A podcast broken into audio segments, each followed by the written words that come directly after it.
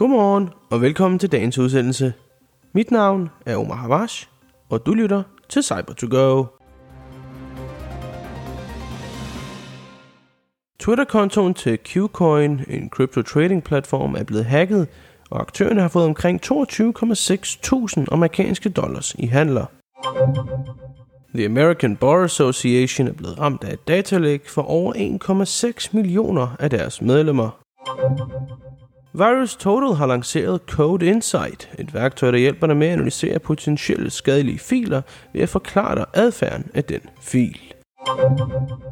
Det er dine tre nyheder for i dag. Efter dem venter der dig en vejrudsigt for den her onsdag.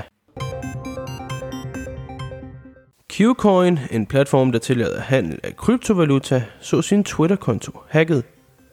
Det bekræftede virksomheden på Twitter i går morges, hvor de fortalte, at aktørerne havde adgang i omkring 45 minutter. Men på de 45 minutter blev Qcoins Twitter-konto misbrugt af aktører, som reklamerede med en giveaway-scam. Det medførte 22 handler til aktørernes adresser, og det svarer altså til omkring 22,6.000 amerikanske dollars. En efterforskning er i gang fra Qcoin, og de vil tage flere sikkerhedsforanstaltninger i brug for at undgå lignende situationer i fremtiden. Desuden har de meldt ud, at de som undskyldning vil kompensere alle berørte brugere fuldt ud, så frem deres tab kan valideres som værende i sammenhæng med hændelsen.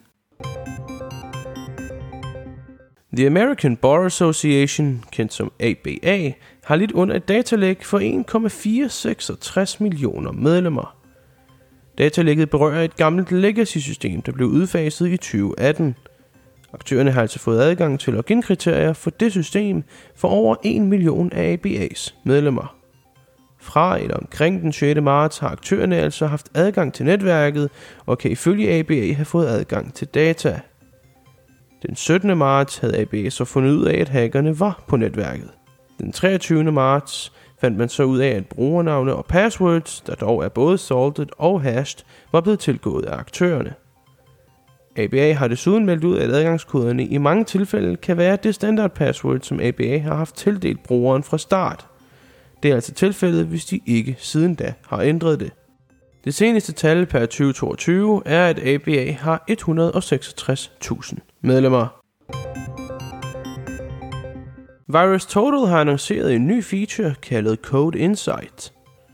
Featuren er drevet af Google Cloud Security AI Workbench og analysere potentielt malware for at kunne forklare deres adfærd. Ideen er, at den skal give brugeren et klart billede af, hvornår filen egentlig er en trussel, og hvornår den faktisk er harmløs. Det er specielt godt ved filer, hvor antivirer ikke flagger dem som malware. For at kunne formidle sig bruger den en sprogmodel, også kendt som LLM, og selvom det er en meget god ting, er den stadigvæk ny og derfor til dels upræcis. De arbejder derfor på løbende at forbedre den, men VirusTotal opfordrer til, at man altid betragter filen kontekstuelt, og ikke kun går ud fra, hvad Code Insight altså siger. Vejret i dag starter ud med sol og skyer, og sådan fortsætter det sådan set indtil om aftenen. For om aftenen vil nogle steder i Vestjylland nemlig se regn, mens resten vil se lidt sol og for det meste skyer. Temperatur hen over dagen mellem 7 og 10 grader. Her hos Level 7 vil vi gerne gøre Danmark mere sikkert dag for dag, og vi vil rigtig gerne give tilbage til samfundet i form af hjælp og viden om cybersikkerhed. Så hvis du er en uddannelsesinstitution eller en mindre virksomhed, er vi bestemt interesseret i et samarbejde.